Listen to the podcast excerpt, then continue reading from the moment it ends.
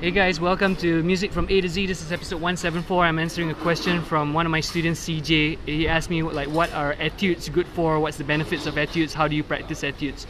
So number one, when you practice etudes, right, you can practice for many, many reasons. Maybe you can practice to get technique. Now, number one, technique. How what do you get? It means that you're practicing it so that you become better at uh, the fingerings, the shapes, the scale fingering, the arpeggio fingering, the chromatic stuff, anything that ha- is happening inside the etude. All those things. Now, you may not understand what you're doing. It might be a musical thing, like arpeggio is a musical thing, scale is a musical thing, but it's technique. How do you play scale? How do you play arpeggio?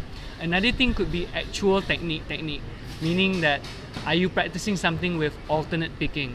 Are you practicing with economy or sweep picking? So that is like literally technique for technique's sake. It's a guitar thing or string skipping or hybrid picking or fingerstyle you could be practicing that. So that has nothing to do with the actual music. It has to do with the physical ability of playing the guitar.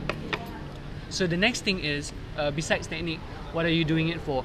You're doing it to hear stuff for ear training meaning that when you practice let's say a blues etude right you're learning to hear how do you play improvised lines or composed lines in this case over a chord progression so as you play it, you're like, can I hear B flat 7? Can I hear E flat 7? So this is not about physical technique. You're trying to see, can I hear the sound if I play this line? So the etude, you play it 10, 20, 100 times until you're like, wow, I start to hear the progression already.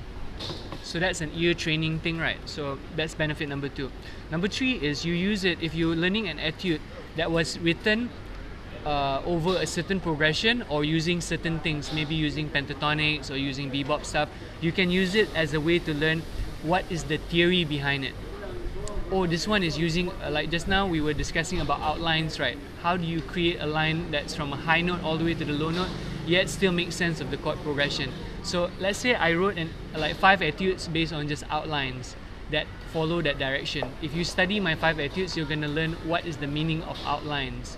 So that means that you might learn also, oh, here he's using an arpeggio, here he's using syncopation, here he's using space, here he's using triplets, here he's using chromaticism. So you intellectually understand. Like, oh, you can use this thing over this chord, this chromatic from this note to this note sounds nice, huh? Oh, this thing to this thing, chromatic, double time, 16 note sounds nice. So that's theory, right? So let's recap the first three things. One is technique, purely for the physical ability to execute musical things like scale, arpeggio, whatever it is, or the technique for guitar, for a guitarist to execute things from a guitaristic perspective, alternate picking, fingerstyle, sweep picking.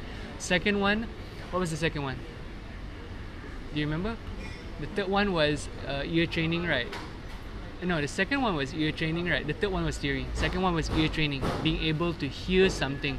By playing it again and again, you start hearing a blues progression. You start hearing a 1625 or 3, 3625 or like, you know, 1234. You hear it because you play it 100 times, then you're like, oh, that's what it sounds like. that one is theory. You look at it after you can play it and you're like, what is happening here? You ask yourself. Then when you understand it, it's the fourth step. You use the etude as a model to create your own etude or exercise. This is what people don't do usually. They learn the etude to learn technique. That's very common. They learn the etude to use ear training. Sometimes, not very rare. Some people just do the theory part, the third one. But if you do the fourth part, is you done all the three things. You write your own etude after that, based on what you learn from that. That's when you learn the most. So just to recap, one is technique for musical or physical reasons. And then the second one is ear training, learning to hear. The third one is uh, theory to understand. The fourth one is once you've done all these three things, you apply and make your own. So those are what you can get from an etude. Thanks for listening, guys. This has been your special episode of Music Music from A to Z. Peace out.